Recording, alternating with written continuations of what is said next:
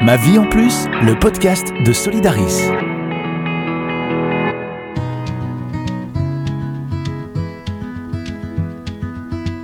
La santé, c'est quoi? C'est pas l'absence de maladie. La santé, c'est la résilience. C'est là où, malgré le handicap, la maladie, les idées noires, on arrive à trouver de la gratitude. Peut-on dire que la santé est un état d'esprit? C'est ce que Laura est venue nous dire. À 34 ans, elle est maman d'une petite fille de 3 ans et demi, Iris, qui adore le roquefort, les Daft Punk et aider ses parents en cuisine. Une petite fille bien dans ses baskets, même si elle n'en a qu'une.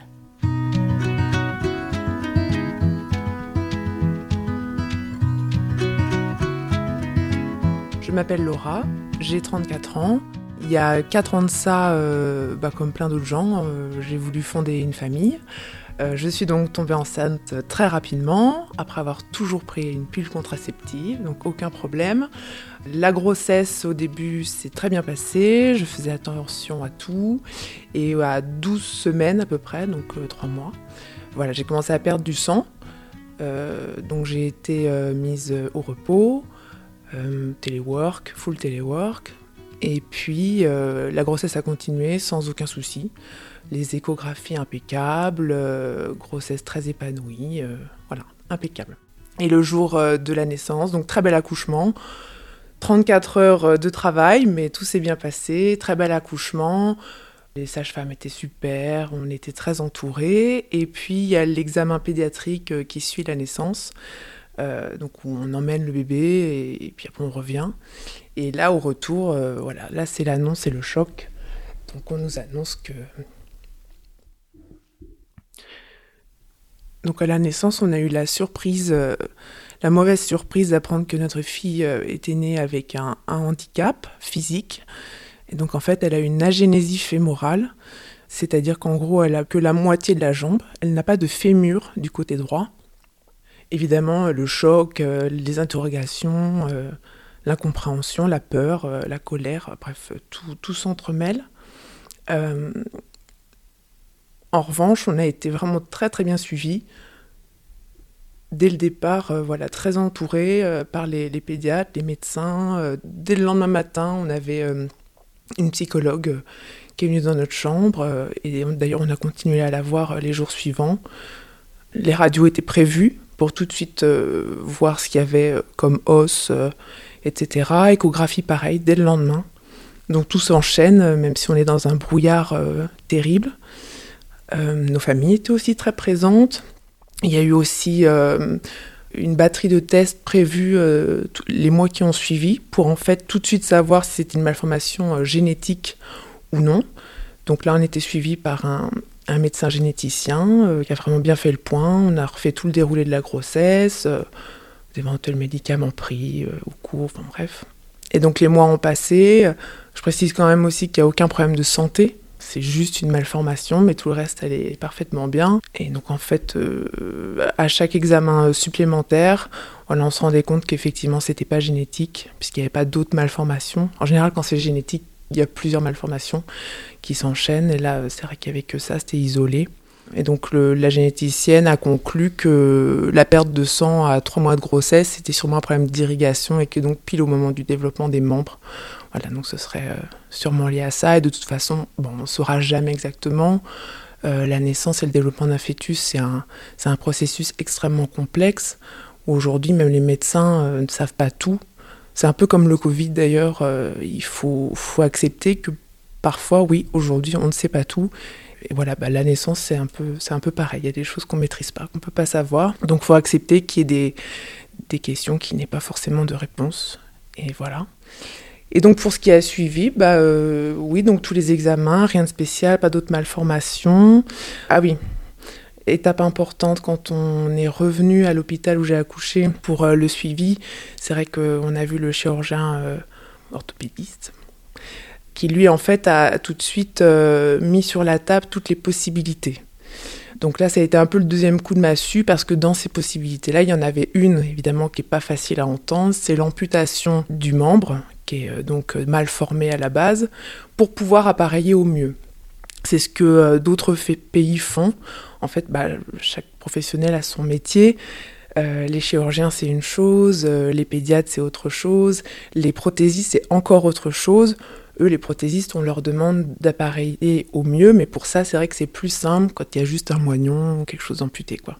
Voilà, donc au début, on s'est dit, ok, peut-être qu'il faut donc enlever le pied, c'est peut-être le mieux.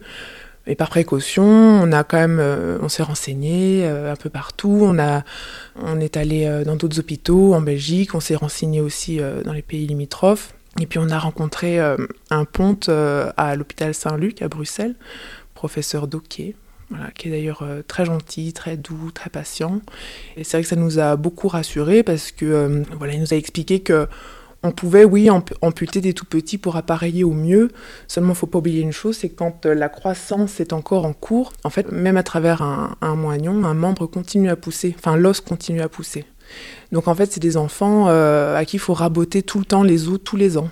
Donc ça fait de l'école manquée, c'est quand même des souffrances, tout ce qui est euh, osseux, on sait que c'est quand même très douloureux. C'est aussi bah, du souci, du stress pour les parents et l'entourage. Donc euh, nous, on n'a pas voulu faire ce choix.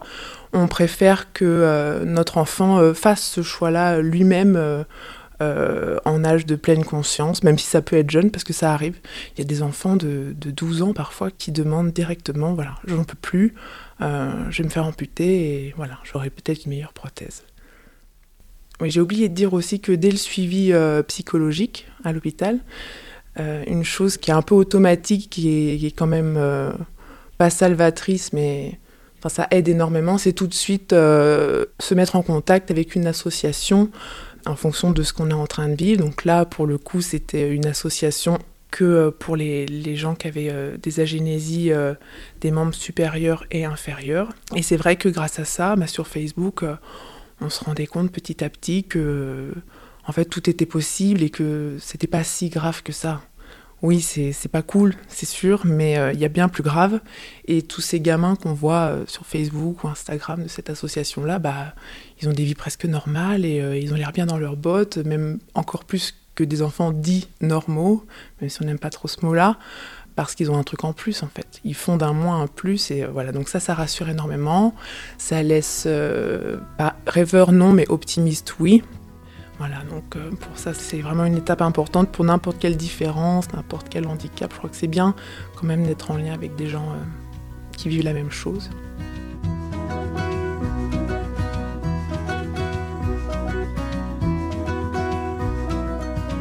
Donc ensuite, euh, notre fille, en fait, s'est mise debout très vite, comme tout le reste. D'ailleurs, elle a tout fait assez vite. Elle a fait ses nuits un mois. Donc, on avait la On avait d'autres soucis, mais pour tout ça, on était tranquille. Euh, elle s'est mise debout très vite et euh, bah, à tel point qu'on s'est rendu compte qu'il fallait appareiller rapidement, parce qu'elle était en demande de marcher. Donc à 8 mois, euh, on est allé voir voilà, une prothésiste, qui est très sympathique d'ailleurs, avec qui on s'entend très très bien, qui nous a beaucoup aidé aussi. Et donc on a fait le moulage, ça c'est toujours du sur-mesure bien sûr. Et puis un mois après, la, prothèse, la petite prothèse était prête, donc à 9 mois, notre fille était debout et a commencé à, bouger, à marcher en tenant toujours les doigts. Donc voilà, pour ça c'était c'était vraiment euh, bah, rassurant quoi, de se dire que ça change pas grand-chose pour l'instant. Les prothèses, on les change en fonction de la croissance de l'enfant, donc c'est très variable. Mais en ce qui nous concerne, ça a été à peu près euh, tous les 7 mois, 7-8 mois peut-être, changement de prothèse. Voilà, elle s'est mise à marcher vraiment toute seule, toute seule, sans plus rien tenir du tout et tout le temps, vraiment à 18 mois. Puis voilà, puis en fait, bah, elle fait, tout comme les autres, mais à sa manière évidemment. Mais euh, la trottinette, euh, courir, euh, descendre, monter les escaliers, faire la folle, danser, comme n'importe quel autre enfant. Et puis voilà, alors évidemment, ça c'est une question qu'on nous pose souvent. bah oui, les prothèses sont assez rudimentaires pour l'instant, mais c'est logique parce que la croissance, elle est tellement fulgurante à cet âge-là que ça vaut pas le coup de mettre des matériaux vraiment coûteux pour ça. Donc euh, ça c'est prévu pour plus tard. Là d'ailleurs on est sur le point euh, de tester un nouveau type de prothèse avec une petite articulation qui fait office de faux genou en fait. Donc elle va devoir un peu tout réapprendre, réapprendre à marcher, lancer sa jambe pour que ça puisse revenir automatiquement et plier. Donc c'est une nouvelle grosse étape. Évidemment, toujours un peu d'inquiétude, mais euh, le, ce qu'il faut toujours retenir, c'est que nos enfants nous rassurent toujours au moment même, mais qu'en fait, nous, on se fait toujours tout un stress, tout un monde, et puis voilà. finalement ça se passe toujours bien, il s'adapte hyper bien. Donc on se dit toujours d'ailleurs, tant que nous, tant que nous on va bien, elle ira forcément bien. C'est juste que nos nuits parfois sont pas agréables et on a besoin d'un petit temps de, de, stress et de, questionnement, mais en général, le, jour J, tout se passe toujours bien. Donc on est confiant pour la suite. Et euh, une autre chose super importante, c'est que euh, bah, jusqu'à présent, euh, pour les, différentes prothèses que notre fille a eues, je crois qu'on en a, c'est la cinquième ou la sixième, elle a trois ans et demi, on n'a jamais rien déboursé, quoi. C'est-à-dire que la mutuelle nous rembourse une prothèse par an, tant que ça reste assez simple. C'est vrai que quand on le voit souvent euh, dans les reportages à la télé ou sur Internet, on voit beaucoup de gens amputés qui ont des, prothèses en carbone, des lames pour faire du sport. Bon, là, c'est clairement un autre monde. Euh, ça, on sait bien que plus tard, euh, là, il faudra qu'on débourse quelque chose et c'est normal. Mais pour l'instant, heureusement, voilà, tout est remboursé. Par contre, au-delà des prothèses, il y a bien sûr un suivi. Donc euh, dès toute petite, euh, dès moi je crois c'est 5 mois, euh, on allait déjà chez la kiné pédiatrique. Bah, juste pour être sûr que tout allait bien, pour que la colonne reste droite même s'il n'y avait pas encore d'appareillage, qu'elle gère à peu près la position assise, ou bien, comme on en parle souvent aussi, les gestes de sécurité pour les chutes en fait. Même si l'enfant n'est pas encore appareillé, c'est bien qu'il apprenne déjà à, tomber correctement, savoir se rattraper tout seul dès tout petit. Donc voilà, et puis euh, euh, à un moment comme ça allait très très bien, euh, c'est vrai que la kiné commençait à nous dire, vous savez, on peut commencer à se voir plus que, plus que deux fois, enfin une fois tous les deux mois. Mais bon, finalement, ça c'est notre choix, mais on préfère qu'il y ait quand même un suivi une fois par mois, parce que quand on est pris dans le quotidien, puis qu'on voit que tout va bien, c'est vrai qu'on a moins le réflexe de la regarder sous toutes les coutures, voir si elle se tient vraiment parfaitement droite. après tout, on n'est pas kiné, donc c'est pas, pas notre boulot. Donc euh, on préfère quand même qu'il y ait le petit chèque euh, tous les mois. Et ça, bah, pour n'importe quelle autre raison euh, de faire des séances de kiné, bah, ça, il y a, un petit remboursement. Mais voilà.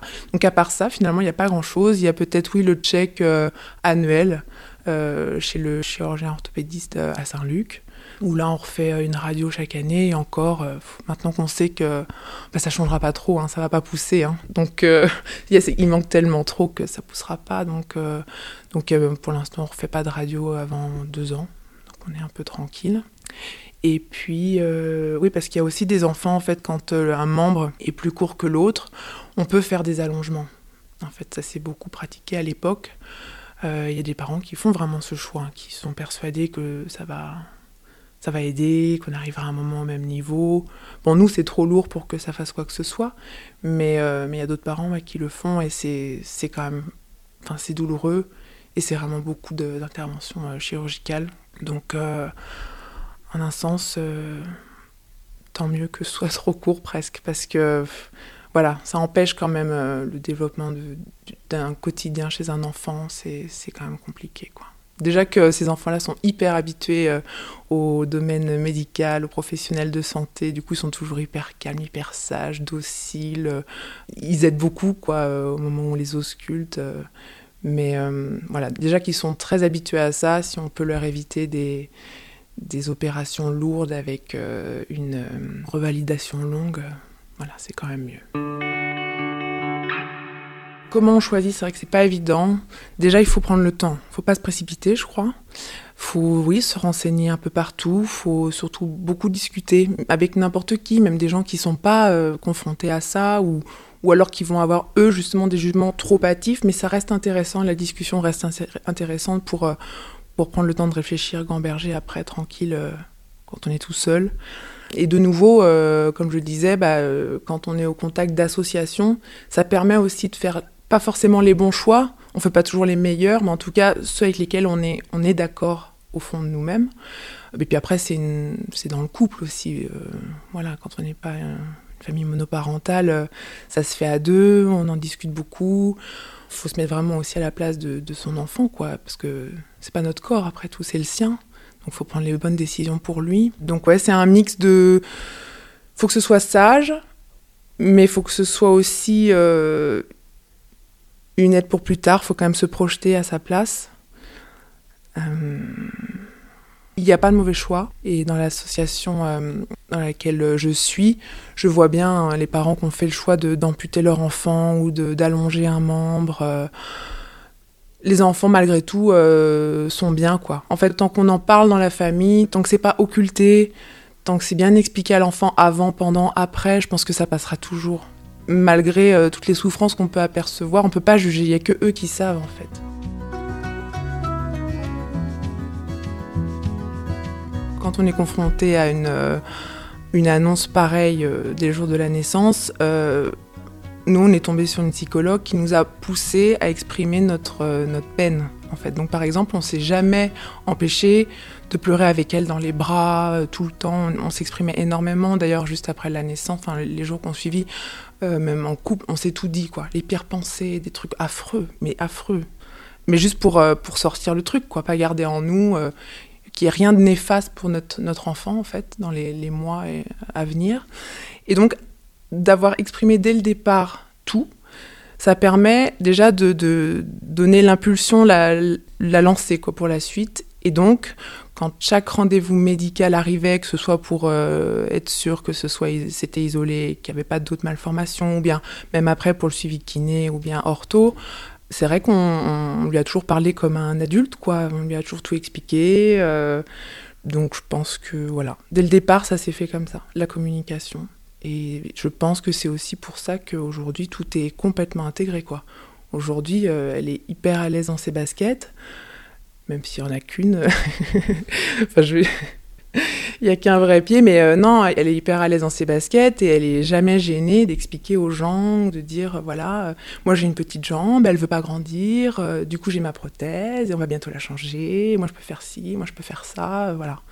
C'est c'est ok quoi peu importe le handicap, peu importe la différence, même quand c'est pas un handicap, mais juste une maladie, euh, qu'elle soit petite ou lourde, euh, c'est toujours plus dur pour les parents parce que voilà, on a un être qui dépend de nous et les voir souffrir, euh, voilà, c'est intolérable.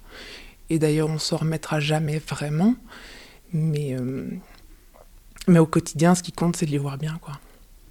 Je pense que bah, la peur, elle est saine et complètement naturelle, donc faut pas, faut pas la bloquer. Et de nouveau, euh, je crois que même quand on a peur, euh, il faut vraiment s'exprimer. Par exemple, si on est bien au travail, il faut, en parler à, nos collègues, euh, nos amis, nos familles. Il ne faut, faut, pas trop garder pour nous. Et après, je pense que tout s'anticipe un petit peu quand même. Par exemple, pour nous, le choix de l'école, donc c'était l'année passée, là c'était sa deuxième rentrée.